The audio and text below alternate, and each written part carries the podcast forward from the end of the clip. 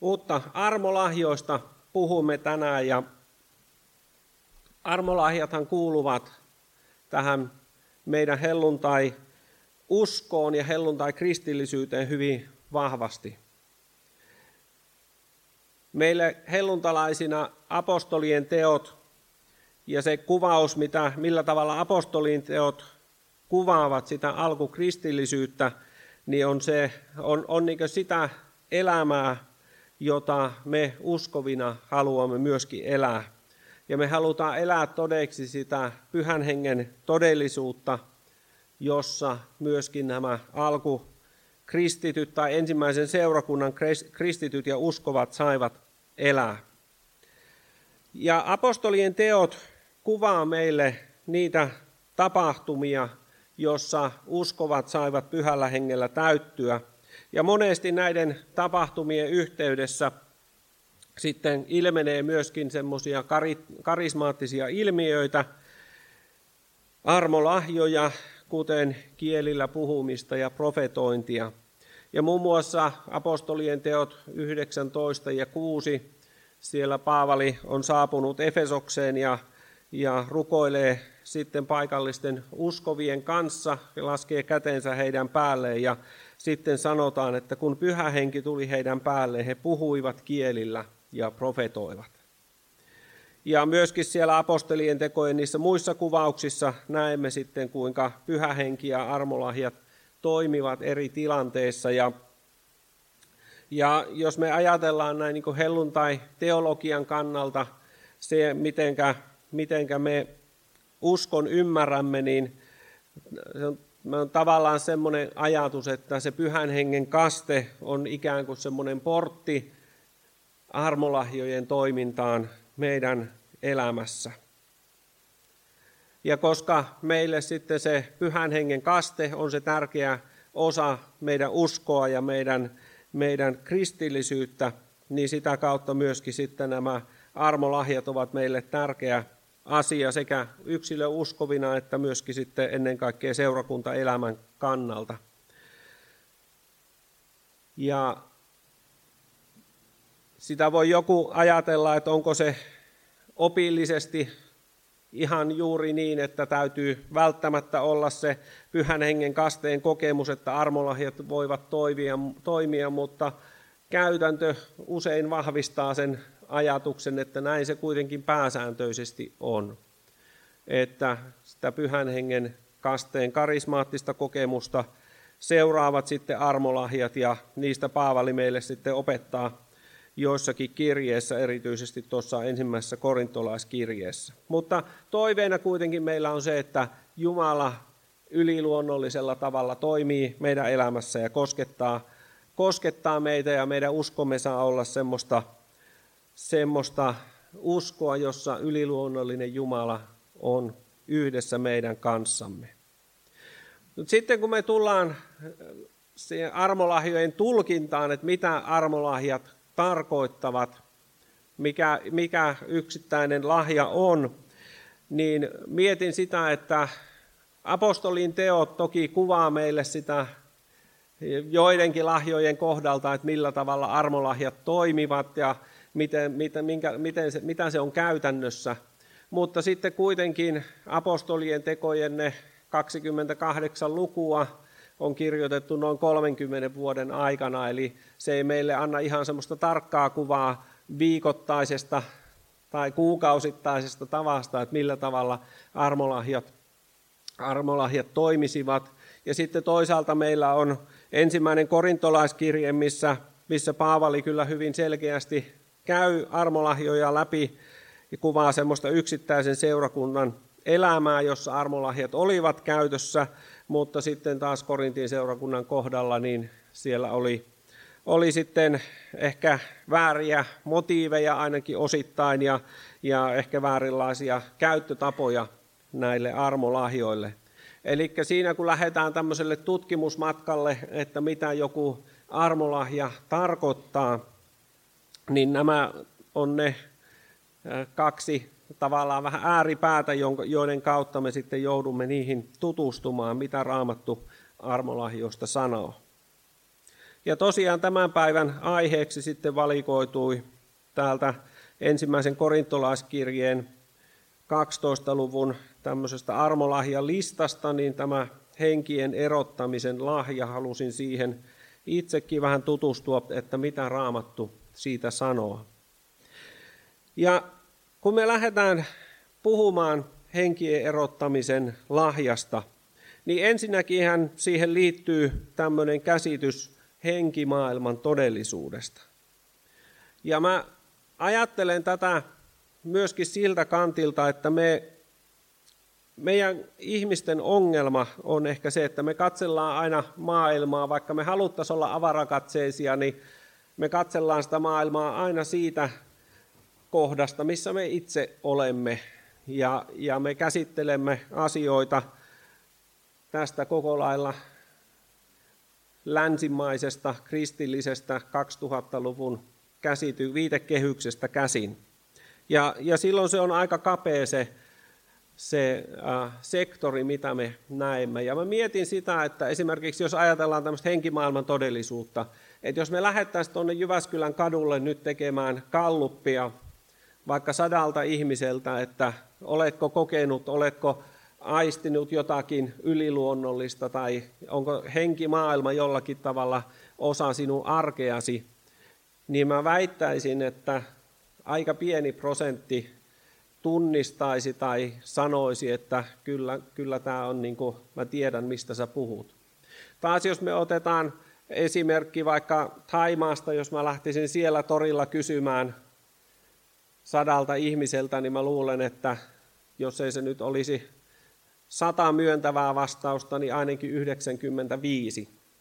Eli se Aasian maissa, Etelä-Amerikan maissa, Afrikassa tämmöinen henkimaailman todellisuus ja sen ymmärtäminen on, on aivan eri luokkaa kuin, tai erilaista, mitä se on täällä, täällä meidän länsimaissa ja, ja Suomessa.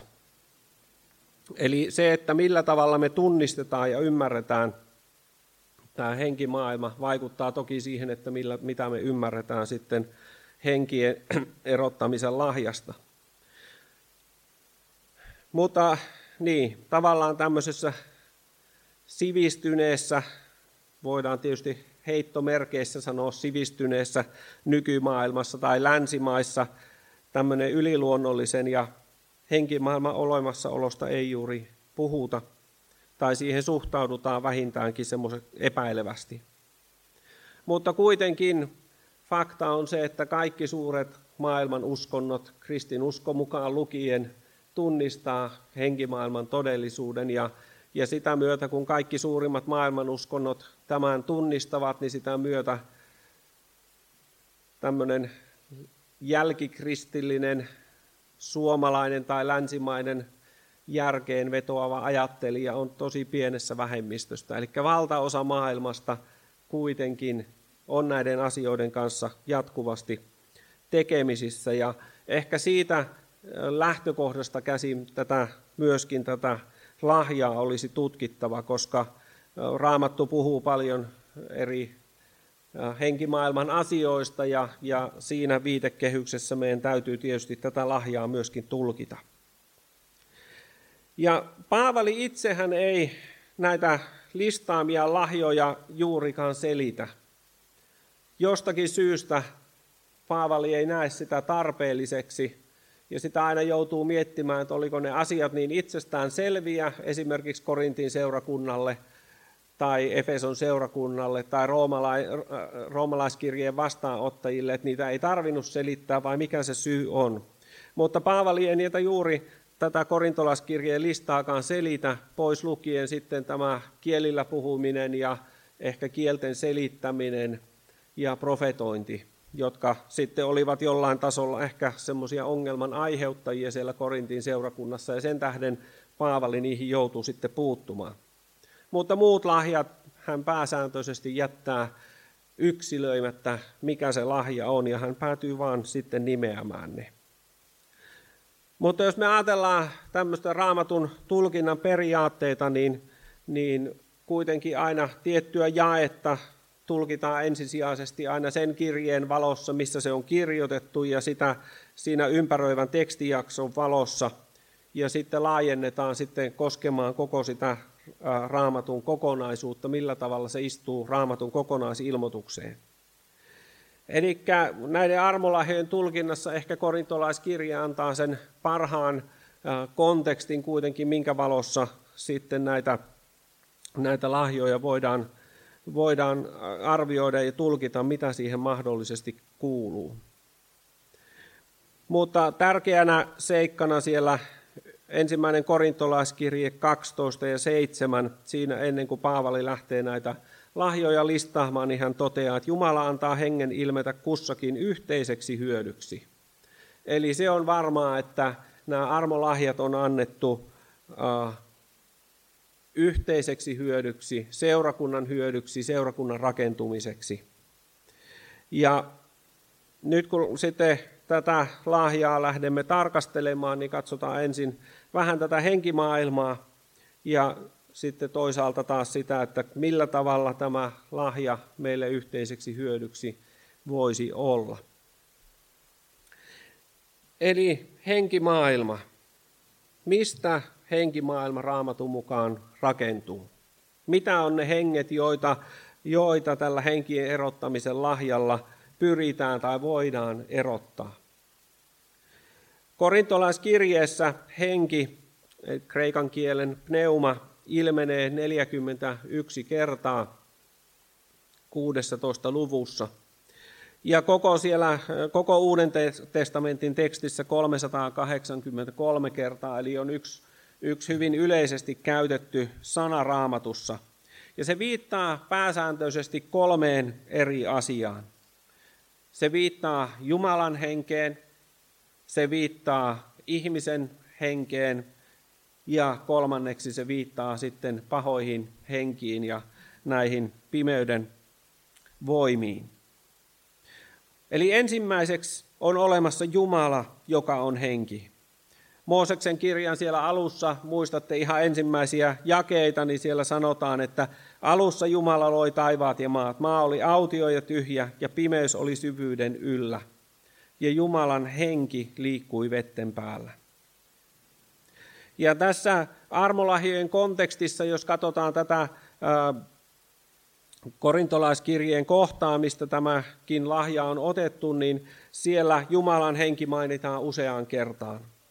Ja siellä sanotaan, että armolahjoja on erilaisia, mutta henki on sama henki ilmenee kussakin yhteiseksi hyödyksi ja hengen vaikutuksesta näitä eri lahjoja ja palveluvirkoja voidaan saada.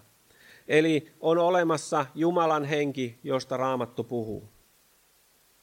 No toiseksi sitten Paavali puhuu ja Raamattu puhuu ihmisen hengestä.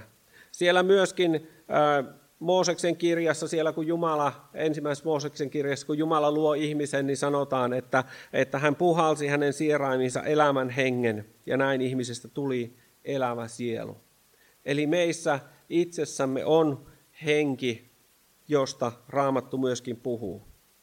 Ja toki se Jumalan luomus sitten syntiin lankeemuksessa muuttui, se puhdas Jumalan antama henki, joka meissä on, on sitten joutunut syntiin tai lankeemuksen tilaan ja elämään syntiin langenneessa maailmassa. Mutta siellä korintolaiskirjeessä Paavali puhuu moneen otteeseen tästä ihmisen hengestä. Toisessa luvussa siinä itse asiassa puhutaan monestakin asiasta, mutta toinen luku jää 11. Kuka muu tietää, mitä ihmisessä on, paitsi ihmisen henki, joka hänessä on. Eli viittaus siihen meidän sisäiseen maailmaan, josta, joka ei näy ulospäin, se ei näy toiselle, mitä täällä meidän sisäisessä maailmassamme tapahtuu. Ja Paavali jatkaa sitten siitä, että me emme ole saaneet maailman henkeä, vaan sen hengen, joka on Jumalasta, jotta tietäisimme, mitä Jumala on meille lahjoittanut. Eli sen lisäksi, että meissä uskovissa on se meidän oma henkemme, mutta meissä on myöskin se Jumalan henki, pyhä henki pelastuksen kautta. Ja sitten Paavali käyttää tämmöisiä sanoja, jos puhutaan niin kuin, ää, niistä, jotka eivät ole uskossa, niin Paavali kirjoittaa näin, että sielullinen ihminen ei, ei ota vastaan sitä, mikä on Jumalan hengestä, sillä se on hänelle hullutusta, eikä hän voi sitä ymmärtää, koska se on tutkittava hengellisesti. Eli on mahdollista olla myöskin ihminen, jossa Jumalan henkeä ei vielä ole, vaan meissä on se ihmisen, ihmisen henki. Ja no kolmanneksi sitten puhutaan siitä pahuuden henkimaailmasta, josta Paavali Efesolaisille kirjoittaa 6.12 näin. Emmehän me taistele verta ja lihaa vastaan, vaan hallituksia ja henkivaltoja vastaan. Tässä pimeydessä hallitsevia, äh, hallitsevia maailmanvaltiaita ja taivaan avaruuden pahoja henkiolentoja vastaan. Ja näihin pahoihin henkiolentoihin kuuluu siellä raamatun tekstissä, äh, kuuluu saatana, kuuluu pahat henget, puhuu riivaajat, joista eri yhteyksissä sitten kirjoitetaan. Ja Juuda kirjoittaa siellä kirjeessään, että ne enkelit, jotka eivät pitäneet kiinni valta-asemastaan, vaan jättivät oman asuinsijansa. Eli jonkunnäköinen enkelijoukko, jotka ovat päättäneet sitten erkaantua Jumalasta ja heistä käytetään sitten näitä nimityksiä, pahat henget tai riivaajat ja niin edelleen. Eli kun me puhutaan henkien erottamisesta, henkien erottamisen lahjasta, niin siihen kuuluu nämä kolme asiaa, joista raamattu henkenä puhuu. On Jumalan henki, on me ihmiset ja sitten ovat nämä pimeyden henkivallat. Ja sitten millä tavalla raamattu kuvaa tätä pimeyden henkimaailmaa tai tätä maailmaa, josta, jossa nämä vaikuttavat, niin Hesekiel antaa meille semmoisen lyhyen kuvauksen siitä, kuinka saatana lankesi. Hesekielin kirja 28, 14-17. Sinä olit voideltu, suojeleva kerubi, ja minä asetin sinut Jumalan pyhälle vuorelle. Sinä käyskentelit tulisten kivien keskellä. Vaelluksessasi sinä olit nuhteeton luomisesi päivästä siihen asti, kunnes sinussa havaittiin vääryys. Paljosta kaupankäynnistäsi sisimpäsi tuli täyteen vääryyttä, ja sinä teit syntiä. Niin minä heitin sinut häväistynä alas Jumalan vuorelta, ja karkotin sinut suojeleva kerubi pois tulisten kivien keskeltä. Sinun sydämesi ylpistyi kauneutesi vuoksi, ja viisautesi turmeltui loistosi tähden. Minä viskasin sinut maahan kuninkaiden eteen ja jätin sinut heidän katseltavakseen. Ja Jesaja kuvaa vielä tätä samaa tapahtumaa. Jesarajan kirja 14 luku 12-14. Kuinka olet taivaalta pudonnut sinä kointähti, aamuruskon poika, kuinka oletkaan maahan syösty, sinä kansojen valtias.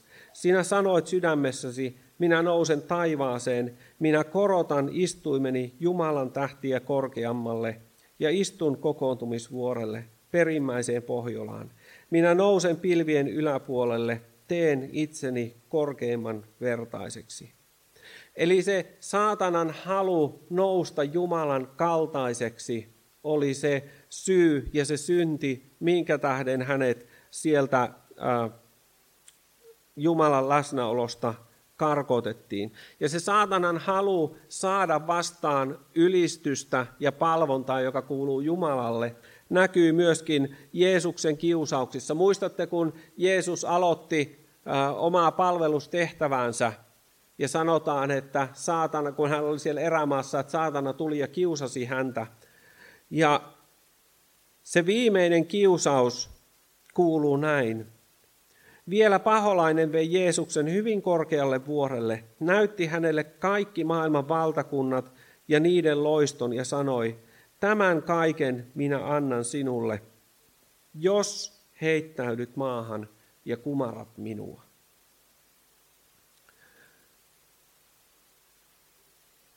Eli paholaisen tavoite oli ottaa vastaan tai saada sitä arvoa, joka Jumalalla oli. Jos kumarrat ja palvot minua, niin saat kaiken tämän. Ja tämän saman asian Paavali tuo esiin siellä korintolaiskirjeessä, koska kreikkalainen kulttuuri ja erityisesti Korintin kaupunki oli täynnä erilaisia jumalia. Ja niihin suhtautumisesta Paavali myöskin äh, varoittaa korinttilaisia tässä kirjeessä.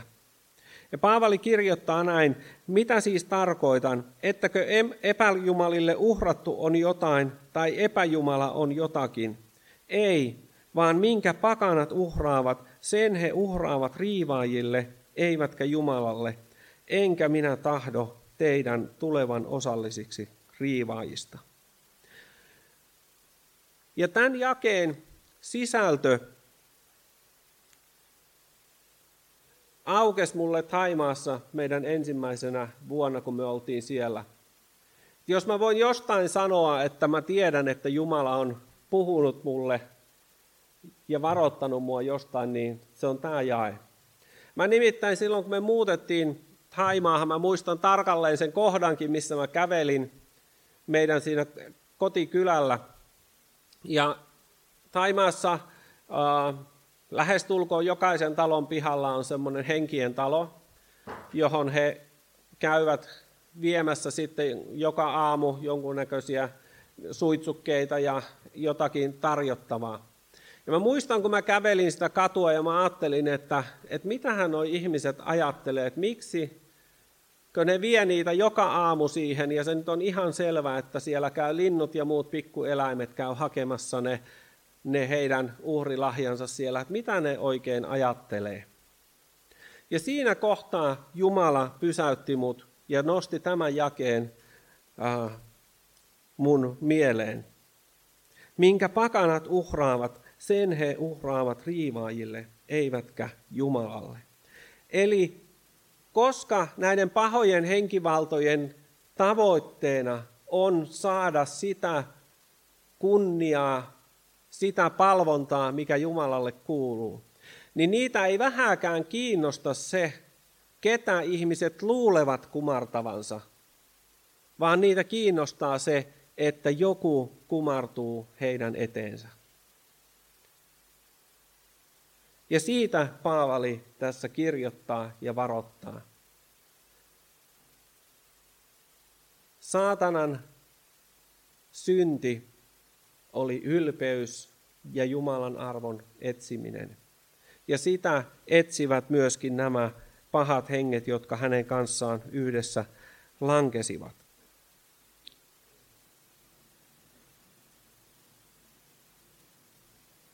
Ylpeys ja aseman etsiminen on se, mitä nämä henget etsivät. Ja jos me ajatellaan taas tätä meidän jälkikristillistä maailmaa, niin mietin sitä, että meillä ei ehkä ole nämä henkimaailma läsnä kovinkaan vahvasti. Ehkä se perustuu juuri siihen tähän meidän kuitenkin kristilliseen pohjaan ja toisaalta sitten siihen, että me yritämme järkeillä kaiken, kaiken omalla ajatuksellamme – mutta mietin vaan sitä, että ylpeys ja tämmöinen oman aseman, oman edun etsiminen, niin ei toki ole meilläkään kovin kaukana, vaikka sitä ei ehkä, ehkä henkimaailmaksi kutsuta, mutta kyllä nämä läsnä on myöskin täällä meidän länsimaisessa maailmassa.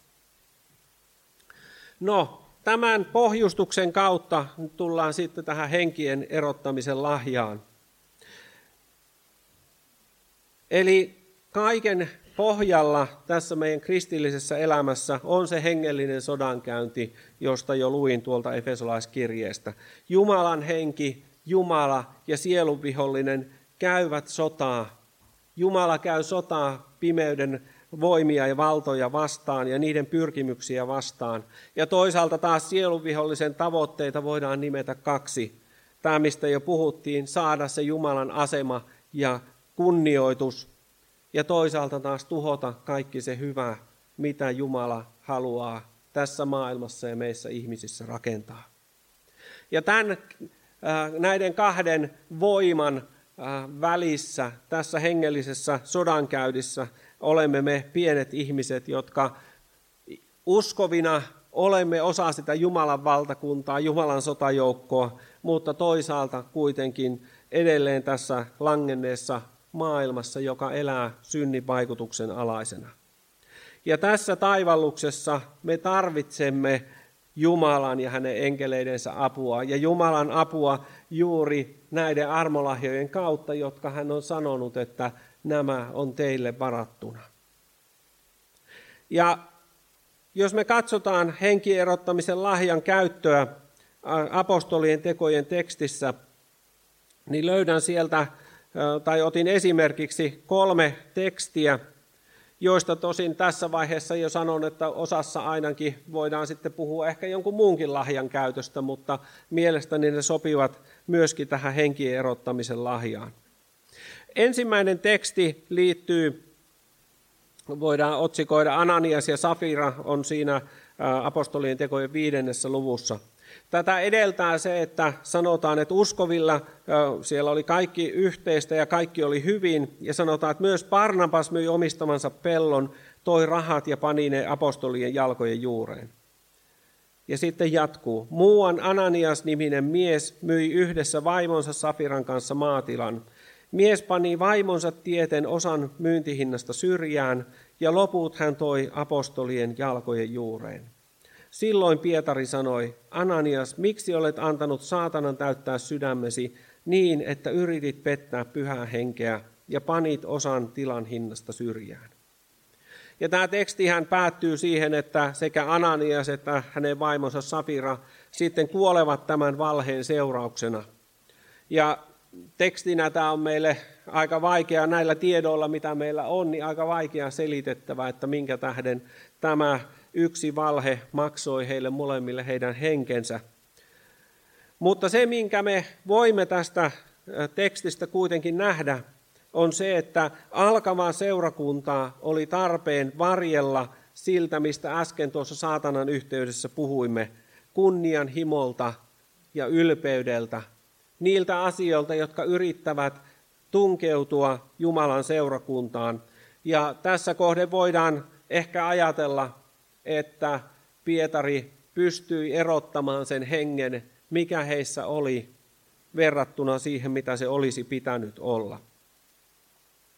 No toinen vastaavanlainen tapahtuma löytyy apostolien tekojen luvusta kahdeksan. Siellä Samarian seurakunnan synnyn yhteydessä. Siellä oli tämmöinen noita Siimon, ja sanotaan näin, että kun Siimon näki, että henki annettiin sille, jonka päälle apostolit panivat kätensä. Hän toi heille rahaa ja sanoi, antakaa minullekin tuo valta, että kenen päälle minä panen käteni, se saa pyhän hengen. Mutta Pietari sanoi hänelle, menkööt rahasi sinun kanssasi kadotukseen, koska luulet, että Jumalan lahja on rahalla ostettavissa. Sinulla ei ole osaa eikä arpaa tähän asiaan, sillä sinun sydämesi ei ole vilpitön Jumalan edessä. Eli jälleen kerran me nähdään, että sitä syntyvää seurakuntaa oli tarpeen suojella ja varjella kunnian himolta ja pitää se pyhän hengen työ erillään tämmöisistä maallisista vaikuttimista. Mutta sitten kolmantena ja ehkä, ehkä henkierottamisen lahjaa kuvaavimpana tekstinä apostolien tekojen 16. luku 16-18. Mennessämme jälleen rukouspaikkaan tapahtui, että meitä vastaan tuli orjatyttö, jossa oli tietäjähenki ja joka, oli ennustamisellaan hank- joka ennustamisellaan hankki isännälleen runsaasti tuloja. Hän seurasi Paavalia ja meitä muita ja huusi, nämä miehet ovat korkeimman Jumalan palvelijoita, jotka julistavat teille pelastuksen tien. Tätä hän teki monta päivää. Siitä kiusaantuneena Paavali kääntyi ja sanoi hengelle, Jeesuksen Kristuksen nimessä minä käsken sinun lähteä hänestä. Ja se lähti samalla hetkellä. Ja mielenkiintoista tässä tekstissä on se, että tuo tyttö puhui totta huutaessaan. Nämä miehet ovat korkeimman Jumalan palvelijoita, jotka julistavat teille pelastuksen tien. Mutta silti samaan aikaan jostain syystä se vaivasi Paavalia.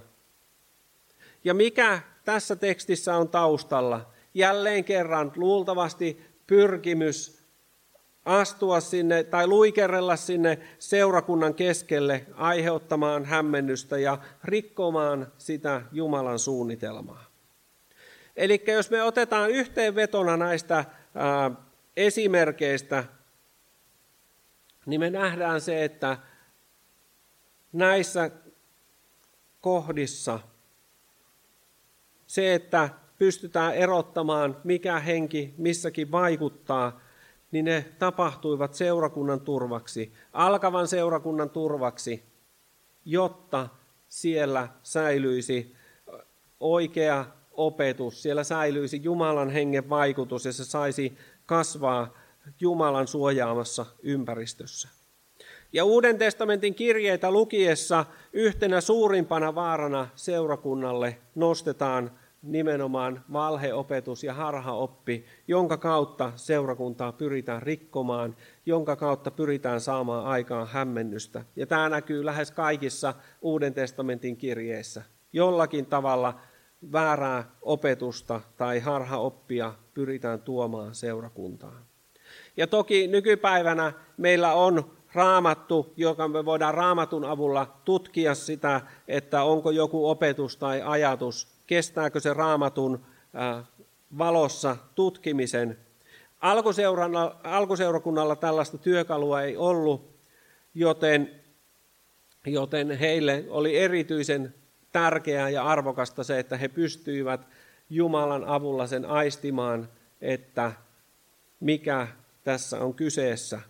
Mutta edelleen tänäkin päivänä me tarvitsemme tällaista armolahjaa. Me tarvitaan sitä, että me pystymme erottamaan se, että mikä henki, mikä tausta vaikutin missäkin asiassa on.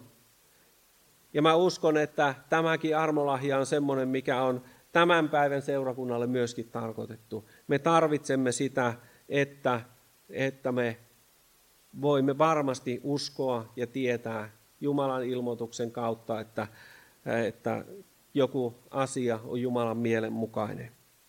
Koska moni asia voi kuulostaa oikealta, moni asia voi olla totta, niin kuin tuossa ennustaja tytön kohdalla, mutta silti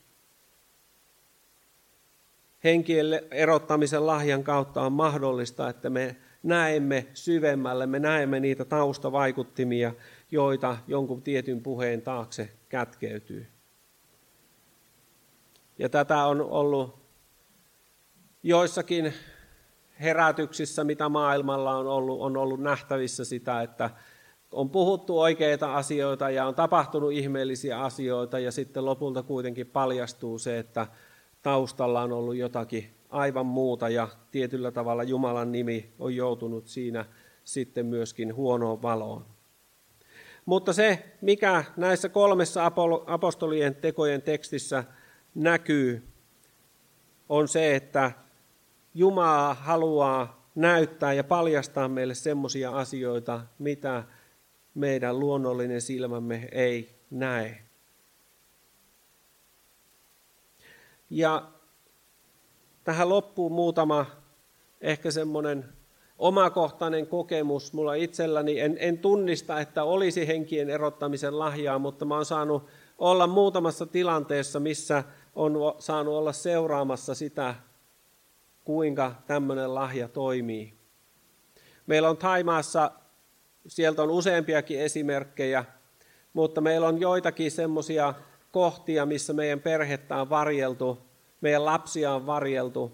Muun muassa sellainen tilanne, me oltiin laittamassa meidän lapsia erääseen päiväkotiin ja siinä vaan kun me oltiin siinä päiväkodin portaalla, niin jotenkin tuli semmoinen, semmoinen erään henkilön kautta semmoinen ilmoitus, että älkää missään nimessä niin kuin menkö tonne.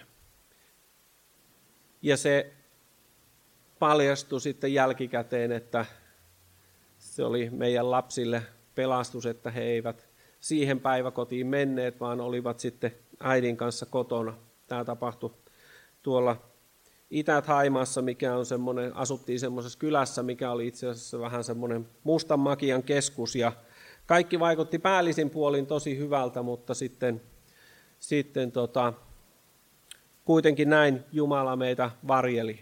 Ja on ollut useampia semmoisia hetkiä, missä, missä äh, on tavallaan saanut niin varoituksen jostakin tietystä henkilöstä esimerkiksi just nimenomaan semmoisten taustavaikuttimien kautta, millä vaikuttimilla joku ihminen on halunnut meidän elämään tai meidän, meidän äh, työyhteyteen tulla tai, tai näin. Ja siinä on sitten paljastunut myöhemmin, että katastrofin ainekset olisivat olleet olemassa. Eli Jumala haluaa varjella seurakuntaansa. Jos me otetaan lähtökohdaksi tähän se, että siellä ensimmäinen korintolaiskirja 12.7 Paavali sanoo, että nämä lahjat on annettu yhteiseksi hyödyksi, niin Jumala haluaa seurakuntaa varjella. Ja jos me, jos me ajatellaan, että Jumala, Jumalan henki vaikuttaa meissä kaikissa, mutta kuitenkin sitten joillekin on annettu semmoinen erityinen lahja pyhän hengen kautta tunnistaa niitä asioita, jotka seurakuntaa suojelee. Tunnistaa niitä asioita, joita meidän luonnolliset ja välttämättä hengellisetkään silmät ei aina näe, mutta Jumala haluaa suojella seurakuntaansa, haluaa suojella omiaan niin, että voidaan tunnistaa ja voidaan äh, varautua Jumalan avulla. Eli loppuyhteenvetona kaksi asiaa, mihin henkien erottamisen lahja mielestäni on tarkoitettu, mitä näistä teksteistä on nähtävissä. Yksi, tunnistaa Jumalan toimintaa seurakunnan keskellä ja sitä kautta olla rohkaisuna seurakunnalle ja uskoville. Ja sitten toinen, tunnistaa niitä vihollisen suunnitelmia meidän ja seurakunnan tuhoksi. Ja Jumala haluaa meitä siltä suojella. Ja loppukaneettina tästä hengellisestä sodankäynnistä ajattelen kuitenkin niin, että kun puhutaan hengellisestä sodankäynnistä, puhutaan pimeyden valloista ja voimista, niin kuitenkin me tiedämme raamatun valossa, että me ollaan aina voittajan puolella. Me ollaan aina voittajan puolella, kun me kuljetaan Jumalan kanssa. Ja se hengellinen sodankäynti ei näyttäydy semmoisena, että ikään kuin Jumala ja saatana kulkisivat samalla tasolla ja ei ole ihan varmaa, kumpi voittaa. Vaan ilmestyskirjassakin sanotaan, että sitten kun se aika tuli, Jumala lähettää yhden enkelin vangitsemaan saatana. Ei tarvita sotajoukkoja, ei tarvita mitään, vaan se on selvää, että Jumala hallitsee, Jumala voittaa. Ja me, kun me ollaan Jumalan puolella, me ollaan aina voittajan puolella. Eikö näin ole? Amen.